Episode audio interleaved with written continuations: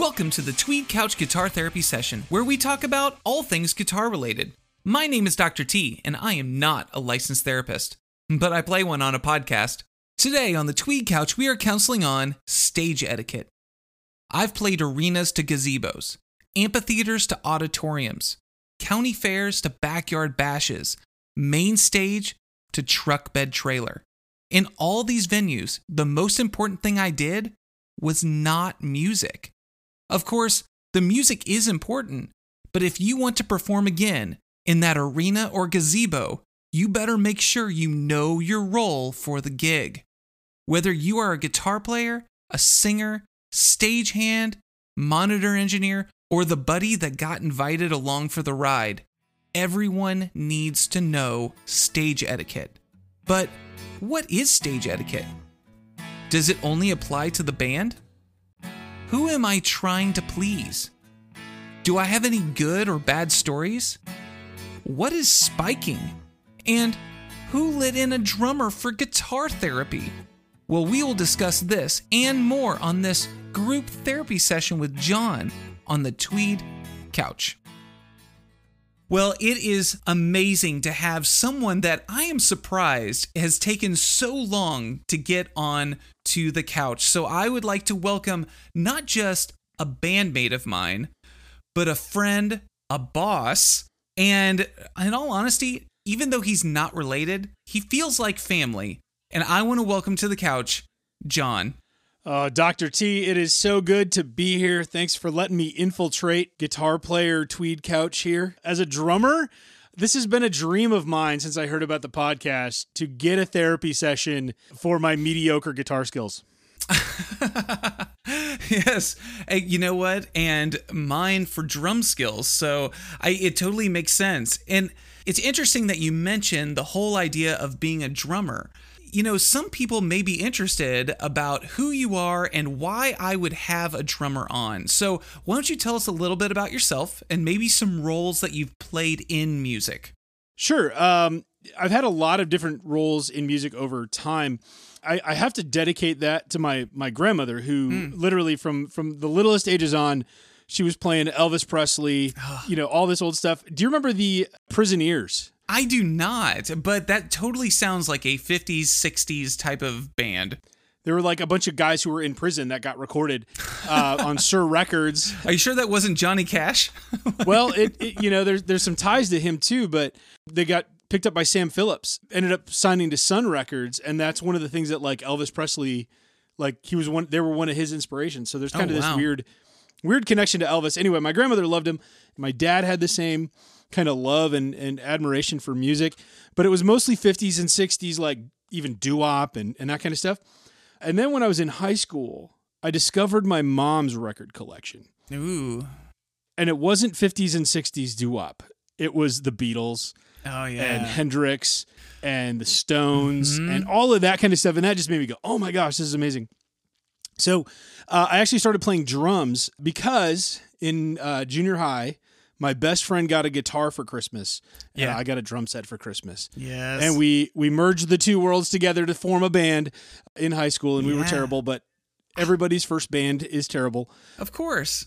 It's a learning experience is what it is. Exactly. And you kind of learn how to play with each other and how to go back and forth and all those things. And, you know, we did the talent competitions in high school and all that stuff.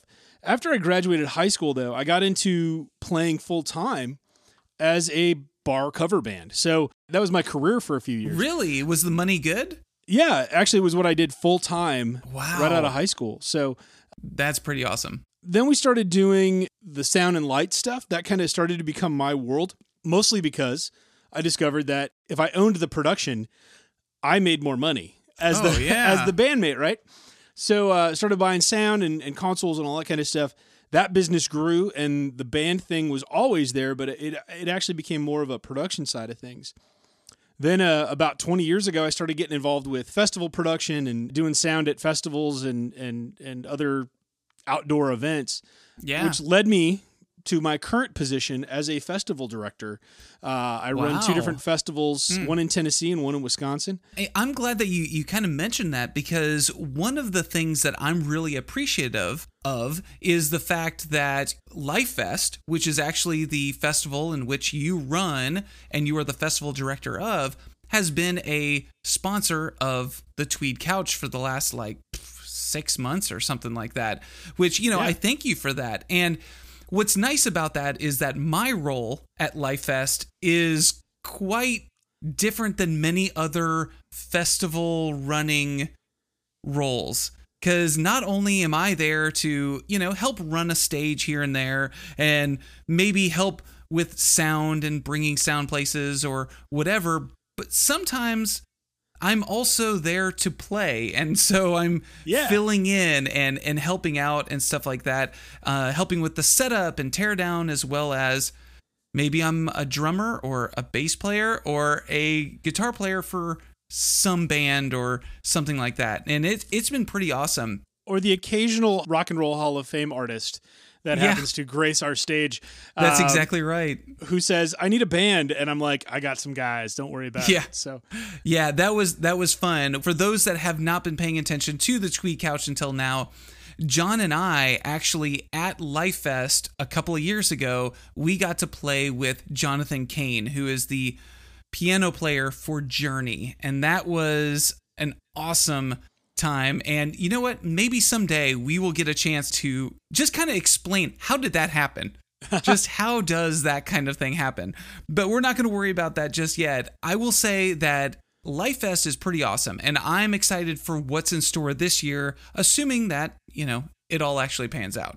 Yeah, you know, dealing with COVID, obviously, a year of the industry being shut down has changed a lot of parameters and a lot of things that we have to deal with. But we're looking forward to, you know, as the vaccine gets trenched out and as comfort levels change and protocols change, things we do differently, all of that kind of gets ramped back up. Looking forward to getting back out and doing live events, because there's nothing like standing in a crowd and having, you know, 20,000 people listen to a song together, and that collective moment, that collective energy is just amazing.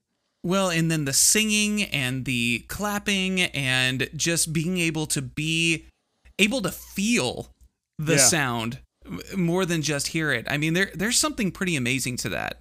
Now, with all that said, it's probably worth it for us to talk about you in that role of either the musician or as the festival director. How would you define stage etiquette? Stage etiquette is defined as accepted behavior during the auditions, rehearsals, and run of a production or show. Wow. So you literally gave me Webster's dictionary. Is that what you're telling me? Yeah, I Googled it just to see what it was. So stage etiquette, as far as musicians are concerned, is kind of everything that happens as you're preparing for the show. And I would even put it all the way back to load in, sound check, performance, load out. I would use those for moments of a performance, because it varies obviously with what you're doing. I mean, some bands it's, all right, get everything out of the van and carry it into the bar, right, to talking to the backline coordinator to make sure that you're using the right gear, you know, at a festival or a large indoor event or whatever. So it's actually interesting that you put it that way, because stage etiquette isn't only mandated to the band. It's mandated to anyone who is up on stage.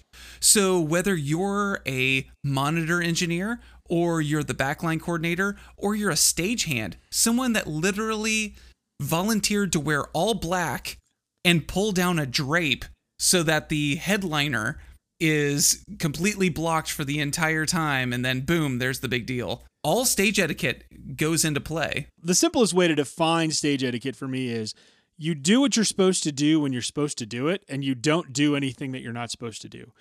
It's the simplest way to point it out, right? Yep. You know, a lot of times when you're dealing with a festival, especially during changeovers and those types of things, as long as we're talking about stagehands, there's usually never a minute not programmed. And for those that have never seen a minute-by-minute schedule, it literally is that. It's minute by minute. It's pages upon pages of Excel spreadsheets that says at 8:23, you're doing this, and at 8:24, you're doing this. And if every band misses by 1 minute, then you've possibly backed up 15 minutes on a headliner. Yeah, I was actually on a tour with a guy, and I was acting as the monitor engineer, and the two opening acts kept going 2 to 3 minutes over, and they're like, "What's the big deal? It's only 2 to 3 minutes." Yep. And I said, "Well, by the time we get to our headliner, we're 15 minutes late." Which, as the run of show is, especially when you're using union halls or arenas, you start to get into union overages, right? Because if union calls 10 o'clock because the show ends at 10 o'clock and you end at 10:15, you're now paying for a whole nother hour of your union fees. Right. Or something that we deal with sometimes, which is there's a noise ordinance. Or the noise ordinance. Now the headliner doesn't get to do the finale. And if they don't get to do the finale or they don't get to do the encore, now the people who actually paid to see those people are upset. And that's a big deal too. And that's why the first thing as far as musicianship, stage etiquette would be know who's in charge of the stage. You want to look at the stage manager specifically, or a lot of festivals might call them the program manager, the person that runs the clock. Yeah. A lot of them get a bad reputation because they're ornery and hard to deal with, and they're demanding and all these things. They're firm, But that's their job, you know. That's what they're supposed to do, is to get one act on, get them to play, get them done on time, and get to the next thing on the minute-by-minute schedule. So, and if they don't do it, then they're not your stage manager next year. Exactly. They gotta hit their marks, or they don't get paid. Well, as the guy who is usually the one that's playing on the stage, occasionally I'm helping out run the stage, but most of the time I'm playing on the stage. As that kind of guy, I kind of look at stage etiquette as really two things. One is you need to be as respectful of the space as possible. If you're not the headliner, you don't get much space. So if your rig takes up a whole lot of real estate, you need to figure that out, because you need to be respectful of the reason why you're there, which is not because your band's awesome, it's because the headliner's awesome. And then on top of that, it's also having this humble-oriented attitude, this idea of you hired me because I provide a service that either A, makes money, or B, fits an agenda that the festival or the venue is trying to create. And so I look at all those things and I go, you know what? If you're the side player, if you are the not opening band, the opener to the opener of the opening band, then you know what? Just be happy that you made it on stage. Play what you need to play, do what you need to do, and that's stage etiquette. Respectful and this humble-minded, service-oriented attitude. Another big thing about stage etiquette is as you look at who you bring with you on stage, who you have working for you, because road managers, tour managers, local stagehands are kind of controlled by the stage manager, but the band guys, the band controls their road crew. Well, I'll be honest, you look at things like guitar techs and monitor engineers and some of those people, well, shoot, even possibly the husbands or wives of the band. And if they can't handle themselves in a manner to where they're not a distraction, well, then that's poor stage etiquette. Yeah, you don't want to be the Yoko Ono of the local, band scene or whatever. And you don't want your wife to be the local Yoko Ono. No, you don't want that. That'd be terrible. and with that, it's probably worth it for us to actually give some examples of good stage etiquette. So what are a few examples that you have seen or possibly even done that showed proper stage etiquette? The first one is I'll take this from a drummer standpoint, right? I'm a drummer. Yeah. Is get to the kit, know what is yours to use, especially in a festival setting. Because a lot of bands, it's a house drum kit, right? So you sit down at the house drum kit. I've had bands that come in and they'll ask right up front, what are the house cymbals? I didn't bring my cymbals. Where's the house cymbals? Is this the house kick pedal? Making sure that they're not using the other guy's equipment. Yeah. So having that frame of reference, and that goes for guitar players as well, and bass players and everything, is this the house bass rig? Can I use this? Yes. Do you need to spike it? Spiking is a term of putting tape on the floor or tape on an amp to say these are the settings that band A is using. I'm now band B. I'm going to move all of his settings. So we want to spike it. We want to either take a picture with our cell phone or put a piece of tape on it that says what number everything was set to. So the term spike, do you know where it comes from? I thought it was from spike tape. Is that not true? No, the term spike actually goes all the way back to like Shakespearean actor days. So they literally put a spike in the ground?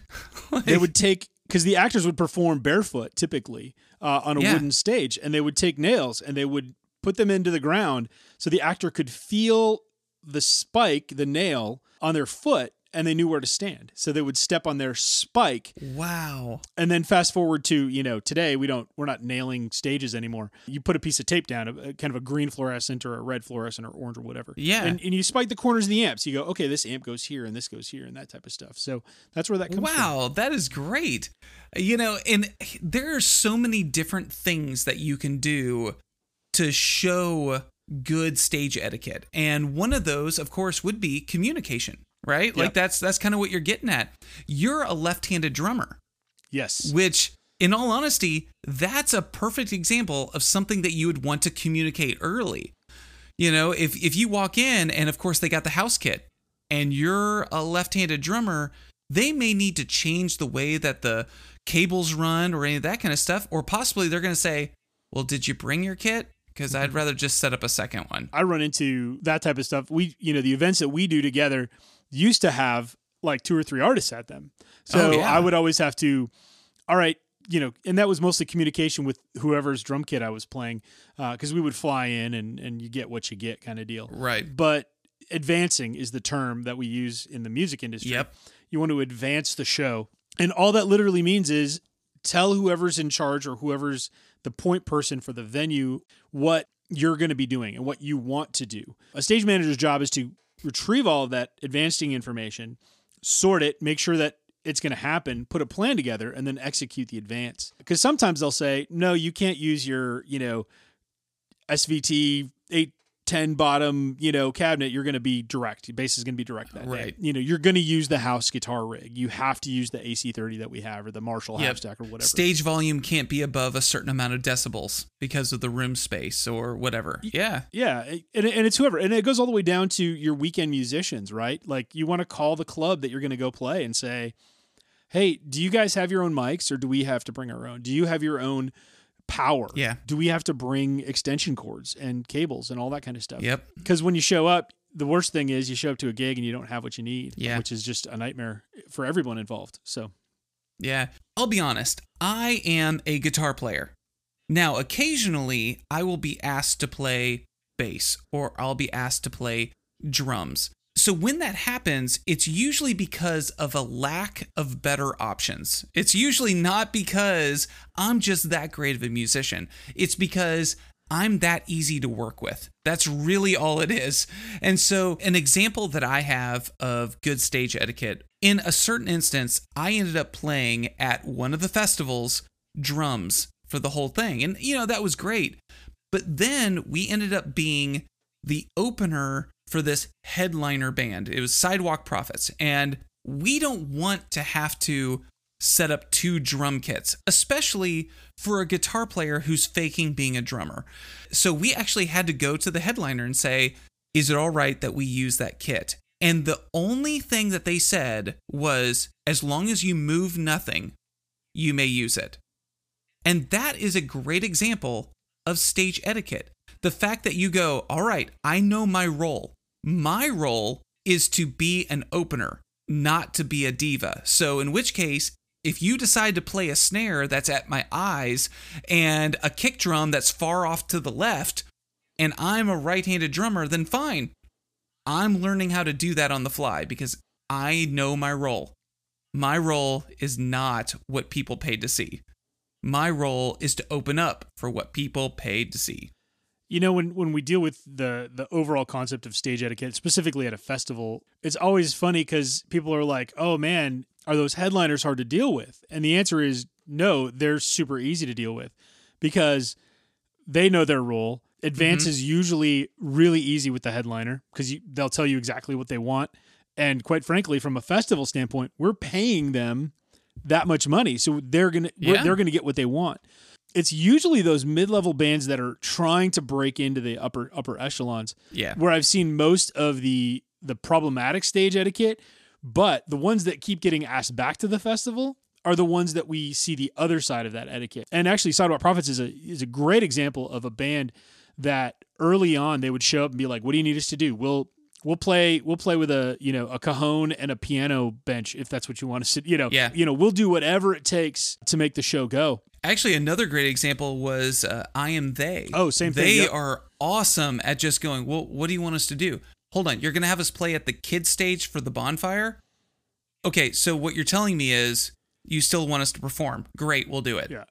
Well, that's the attitude. Especially, that's it. Especially, a lot of it comes out too during adversity is the biggest thing. Mm. The example you just gave with I Am They, it was raining, right? So we don't have the bonfire, and we're going to do it in the kids' area, and we're going to put flames on a TV or on a screen or whatever. And they were like, "Sure, whatever. What do you need us to do? What? Okay, this is what it is now. Great. We've advanced all of this. Okay, that doesn't exist anymore. We don't have that venue. You're now here." Going all the way back 20 years ago, we had that happen with a band called Audio Adrenaline, where the main stage got rain. Oh, yeah. It was just raining all day long. And at the festival, we have this big covered arena, and you could probably put 6,000-7,000 people under it. And we had this side stage that was usually the rock venue. We were like, "Well, Audio Adrenaline's here. We want them to play their set. We're going to have to move them to this rock venue." So we we went to everybody and we're like moving people around and moving all the stuff around, and Audio Adrenaline just showed up and they were like, "Yeah, the house kit works." So they didn't bring their headliner package. They were like, "You've got ears for us? Great. We'll use those. Oh, you got this? Great. We'll use that." As a headliner, to humbly step into a really bad audio situation, because it's a big metal building and the whole deal. Yeah. And to just say, "Hey, we're going to play our 2-hour set because we just want to play." And, part of it obviously is, if they don't play, they don't get paid, and they don't, there's those types of things too. Right. But that willingness to mold and bend and have that goes a long way in the industry. When someone comes to you and goes, "Hey, I need a bass player," and Dr. T jumps on stage and says, "I'm going to play bass."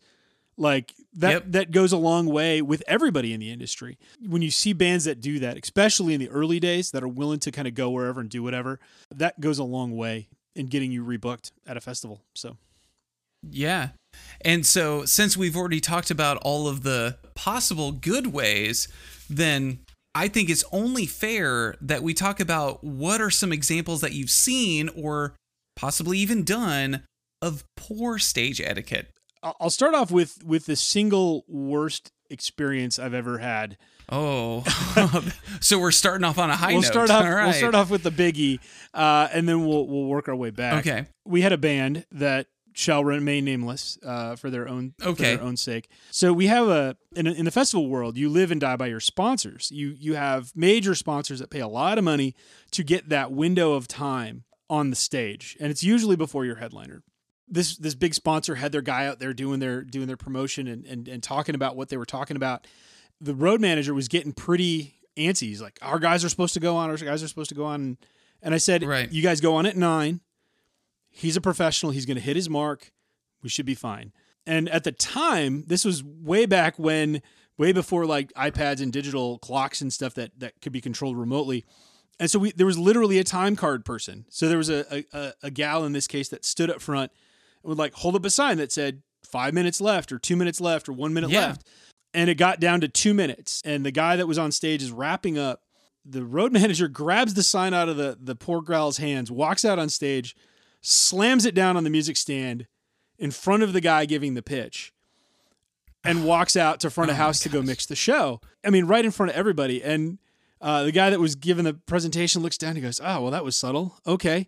And he finished up and he hit his mark right at 9:00 and he walked off stage and the band came out and they had an amazing show, right? Like the crowd was into it. Everything went really well. But thus the reason why you booked them. Right. Then the sponsor comes to me and they're like, "What is going on?" So I get, chewed out by the sponsor, obviously, for what was done in that moment. Right. Because they paid for uninterrupted time. Right. So then I let the show happen and then I pull the road manager aside and basically informed him that we will never be working together ever again. And we have yet to book them ever again. They're a headliner. Yeah. They're a popular band. At least they were 15 years ago. Yeah. We've never worked with them again in any capacity because of these poor decisions, not by the band, not by an artist, not by a guitar player jumping on truss or swinging from light rigs or something. Their representation treated our festival really poorly and treated a sponsor really badly.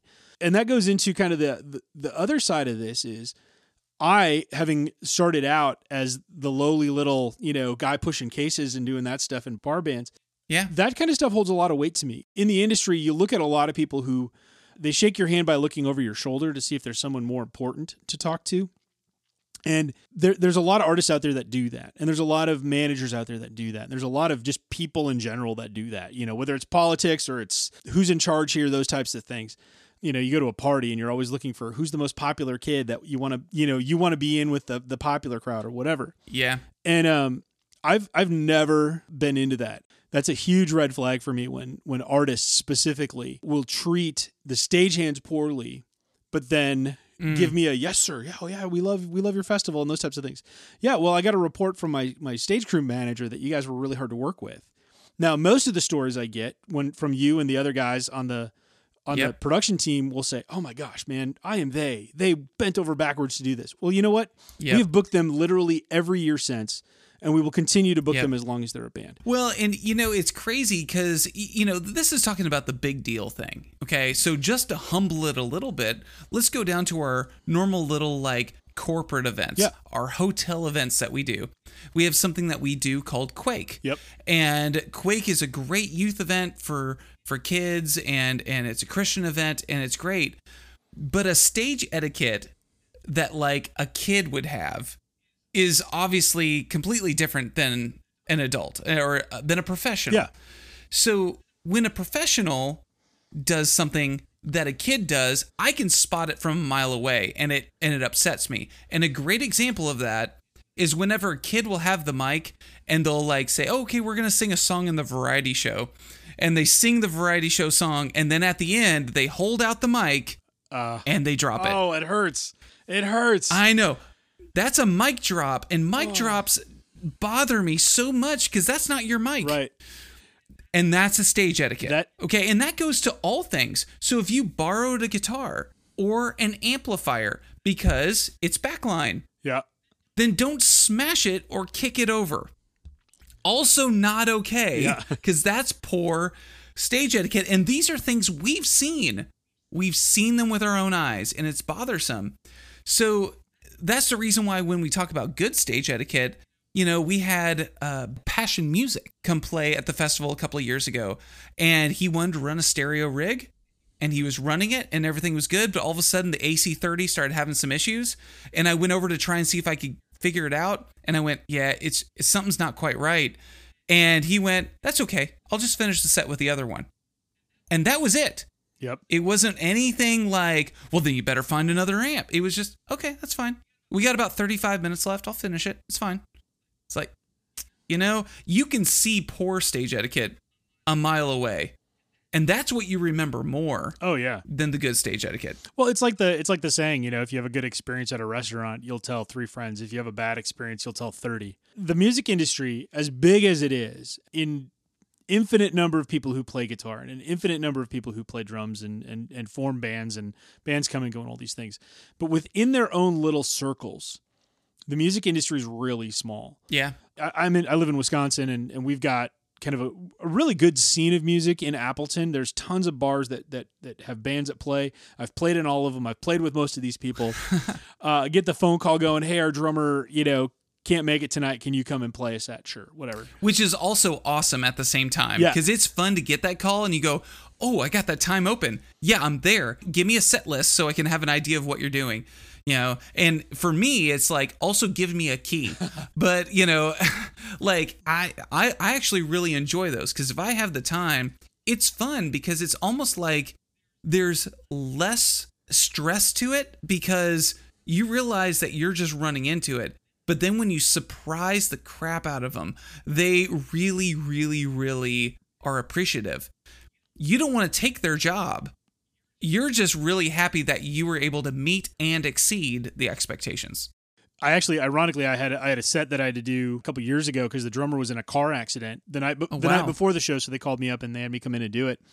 It was that kind of thing. Like, I've never played any of these songs before, but I put them in my playlist on my phone and I've listened to them for the last day and a half, you know, and so let's do this, you know?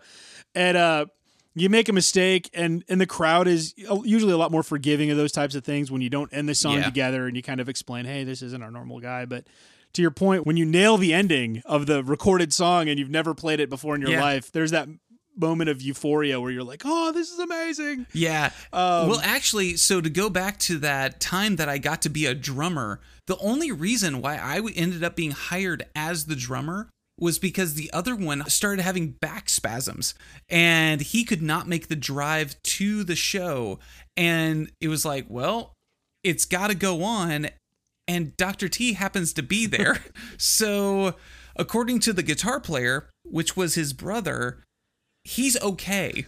And so all of a sudden now I'm there and I play a few sets with them and then end up playing in front of like 6,000 people to play some drum set. And I'm a guitar player. Yeah.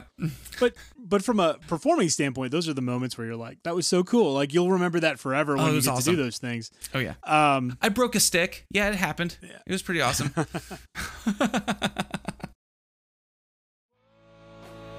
If you are looking for a way to help support the Tweed Couch and it costs no money to you, then check out our YouTube channel and become a subscriber. Also, you can tell someone about the podcast and share an episode with them. Thank you for listening and thank you for your support. Let's hear from another sponsor. Are you looking for a party with a purpose? If you love music, if you love family friendly, if you love camping, then you should look into LifeFest.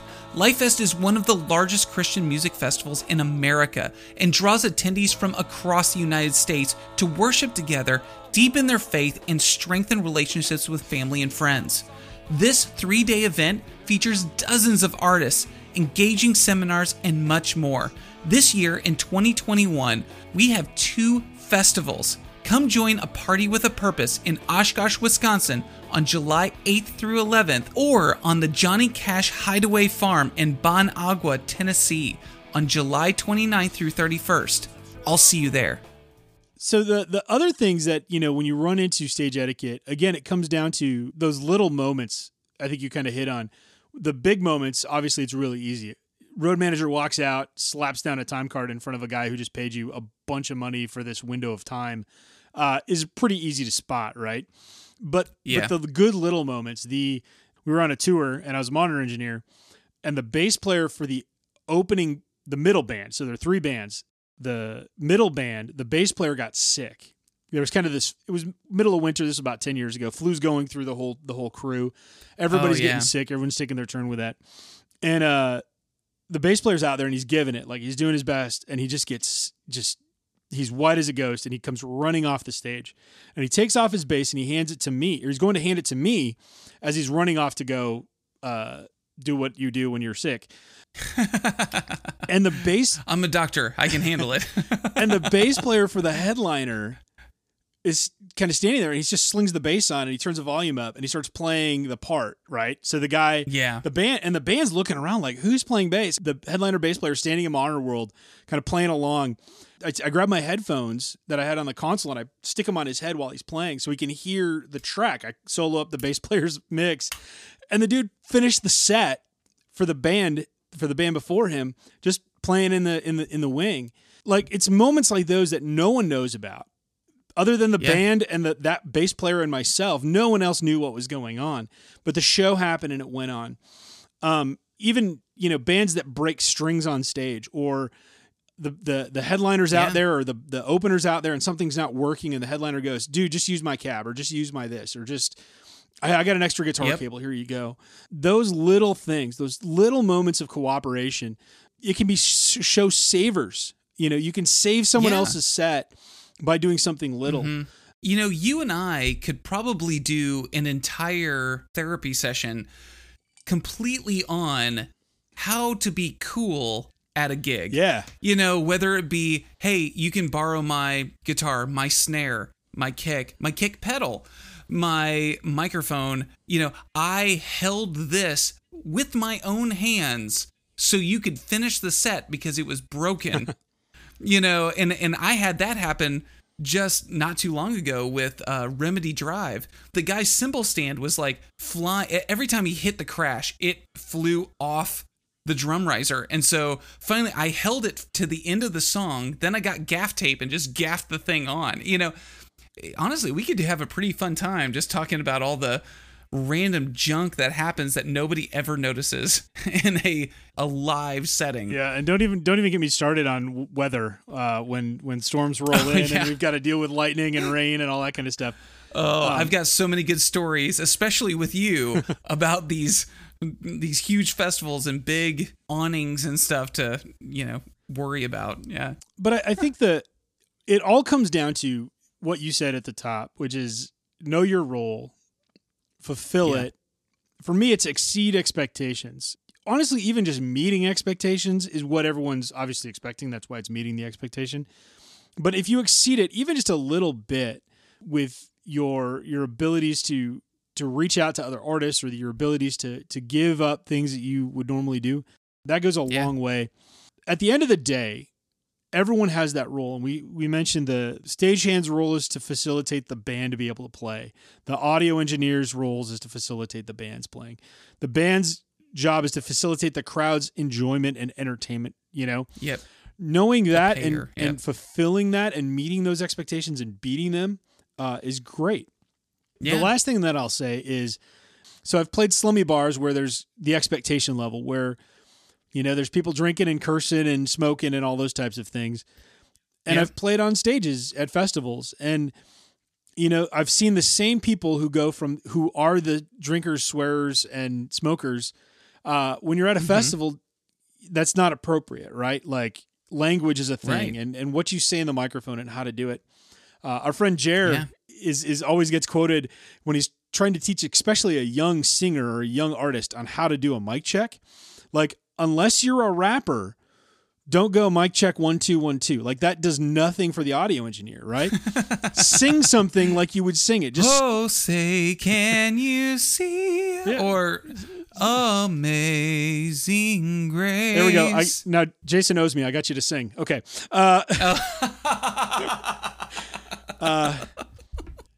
And now you got a chimp laugh, so you're good. What do I got to say? Steve Warner, Brad Paisley, and... That's right.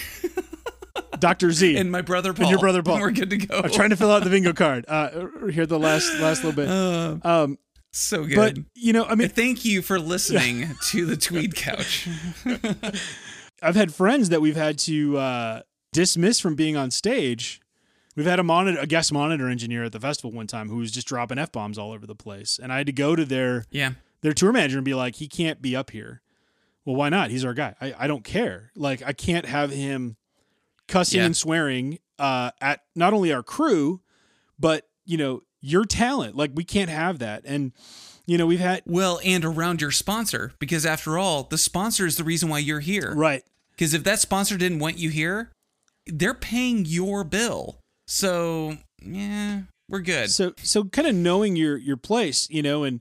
I don't drink when I play. Like, you know, I'm not a prude or anything like that. But when I play, whether I'm in the slummiest bar or on a stage at a rock festival or a country festival, I don't drink when I play. That's just not what I do. And I know guys who do, and I know guys who will do that to excess in certain places. And that kind of stuff, for me, is really bad etiquette, right? Because my job is to facilitate the crowd. And if I get to a point where I'm not able to do that, it's not where I want to be or how I want to try to facilitate that crowd. So going all the way down to small stages and wherever you're playing, maintaining your level is a huge part of etiquette. If you're playing a 3-set night in a bar and you can't get through your 3rd set, you should probably check yourself there. Yeah. You know, and we joke, you know, that, oh, the rock star lifestyle. Well, when you're on a tour, specifically the ones that I've been on as a monitor engineer, you're the first guy in, you're the last guy out, you're loading gear, you're moving stuff. It's not this crazy life that people think it is sometimes. Yeah. And the monotony is what gets you, right? Like, because it's the same thing over and over and over every day. Mm-hmm. But kind of keeping your wits about you and keeping, you know, whatever situation you're in, whether you're a weekend warrior or you're a full-time musician, the guy who has too many vices on stage is also not going to get the phone call when they're needed, those types of things. So... Well, and I think that probably brings us to one of our final little things to talk about, which is if you were trying to make sure that you got hired back, what measures would you take to prevent an accidental poor stage etiquette? And you know what? I'm going to go ahead and go first on this one, because the fact is, I feel like it's the little things that really gets you hired back. Things like, I showed up on time. If your load-in is 5:30 in the morning, then you better be there at 5:30 in the morning. And if that means that you sit outside the venue at 5:20 to make sure you pull up at the right time, then you're showing up at 5:20. Like that's all there is to it.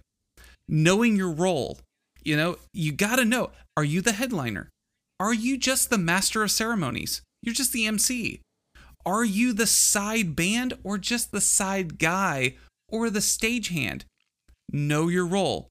Just because you're on a stage that happens to be the size of 5 semis doesn't mean that you're the person people came to see. It's an honor to be on that stage. And so I think a lot of that goes a long way. And one other thing, and that's saying thank you a lot. If you can say thank you a lot, hey, thank you for having us at the festival. Thank you for having water for us. Thank you for bringing backline. Thank you for carting my stuff on and off stage. Just saying thank you makes all the difference in the world. And much to what you said before, the festival director doesn't just go, hey, sweet, you made me some money, we're good. The festival director goes to the person that might have been holding your amplifier or your guitar equipment or, you know, whatever, and goes, so how was it working with Zach Williams? How was David Crowder? Tell me about the Newsboys. Tell me about Skillet. And all of these are artists that we're going to have at LifeFest this year. And I guarantee you what that person's going to say on stage, that stagehand, that lowly stagehand who volunteered to be there and wore his own black because we didn't provide it for him, is going to say, oh, they were awesome. They were so appreciative. They said thank you a lot. That's a big deal. It's all those little things, like you mentioned.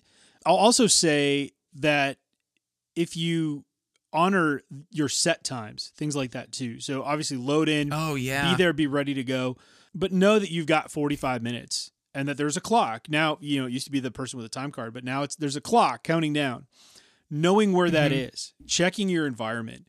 There's the whole, it's better to ask forgiveness than seek permission, or does not happen on a stage. Like, that's not how it works in the industry. Yeah, right. You want to seek permission.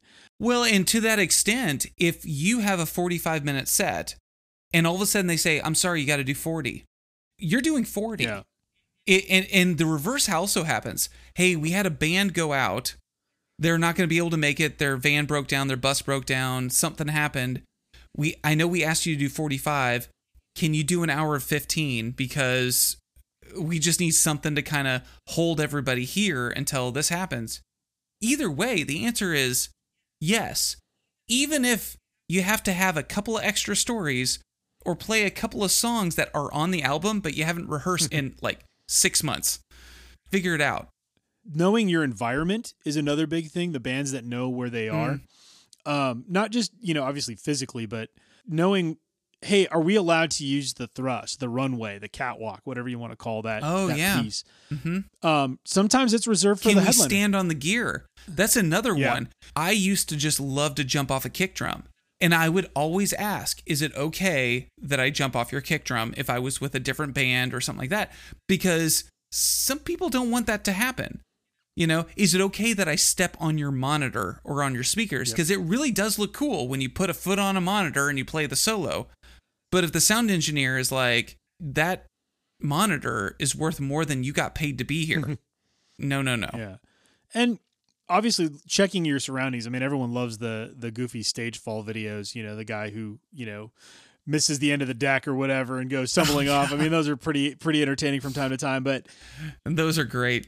But knowing your environment, like I said, you know, hey, can I jump down? Is security going to be okay if I jump on a subwoofer and lean out into the crowd? Is security going to be okay if I try to run up and down the barricade wall or something? Right. Or ask someone on stage. Right.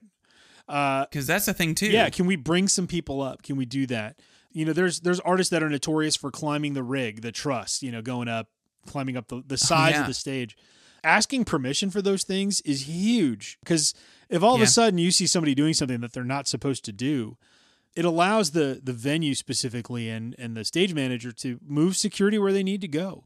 There's a band for King and Country, and they do this huge thing where there's two brothers that are the front guys, and they walk through the crowd and pop up at front of house, and they sing a song at front of house to the crowd. It's amazing. The crowd loves it.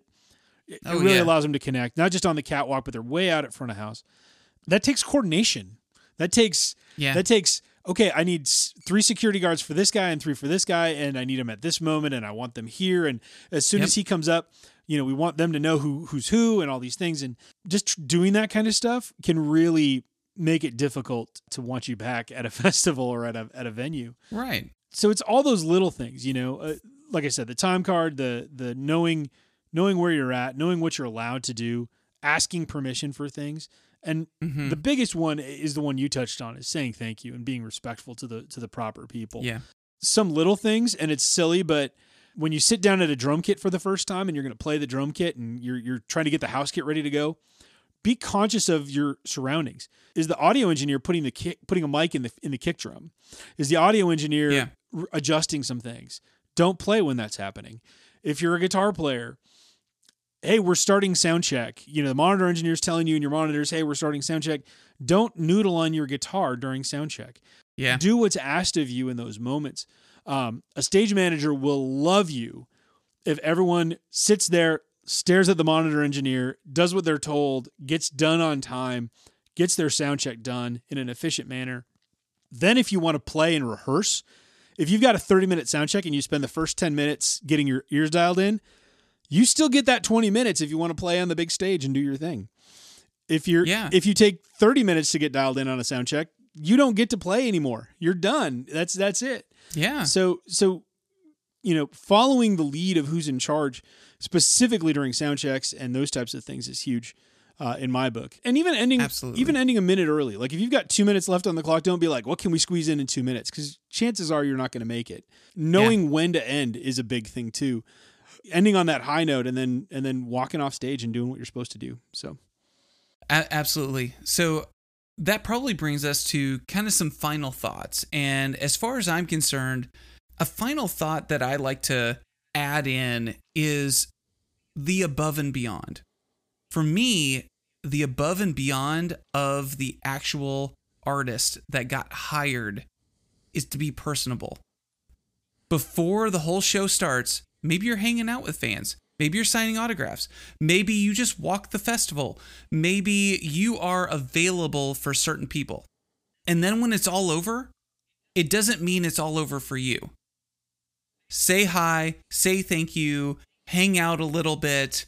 You know, if you're the headliner and you're trying to get everybody to go home, fine, then don't do that. But what I'm getting at is don't just go, and I walked off stage and got on my bus. Or I walked off stage and then I hung out here. Or I walked off stage and then just smoked a cigarette. Whatever it is, there's something about being personable to the fans. Because the fact is the fans are the reason why you got hired to begin with. Yeah, because if nobody listens to you and no one, you know, streams your album nowadays or buys your record is what we used to say. Yep. You don't get to play very long. You don't get to keep that. You don't get to have the coolest job in the world of playing music. Yeah. You know, my final thought is kind of what you alluded to, but we try to treat specifically at the festivals, our backstage area, like your living room. Nothing gets my goat more than the headliners being bothered, so to speak, by the up and coming bands wanting pictures and, you know, hang out. Oh man, I'm hanging out with the headliner, the lead singer, this. This is their time to be down as well. Like this is their time to just hang out. And sometimes you get to hang out with people that are cool. And sometimes you get to hang out and do cool things and sit on a tour bus and go do those things and whatnot. But just treating everyone like it's your living room, I think is the best way to say it. Like if you invited Michael Tate from the Newsboys over to your house, or you invited Michael W. Smith is coming over for breakfast, you know, how would you treat him? How would you want him to be treated? That's what you need to do when you're backstage. So not even when you're on stage performing, but how do you want to treat them? Because they don't want to. They don't want to take selfies with, you know, everybody. That's not a normal thing, right? Like, people don't want to be signing, you know, your autograph book because you're the opener band or whatever. Right. Knowing that there's a place and a time for all of that stuff, and it's the meet and greet opportunity, you know. Yeah, and that's the reason why we need stage etiquette. Know your role, know what you're supposed to do, and be really respectful. Well, that concludes our time of the Tweed Couch Guitar Therapy session. If you like what you heard, leave 5 stars in a review. Also, don't forget to check us out on Instagram, Facebook, and Twitter at The Tweed Couch. Until next time.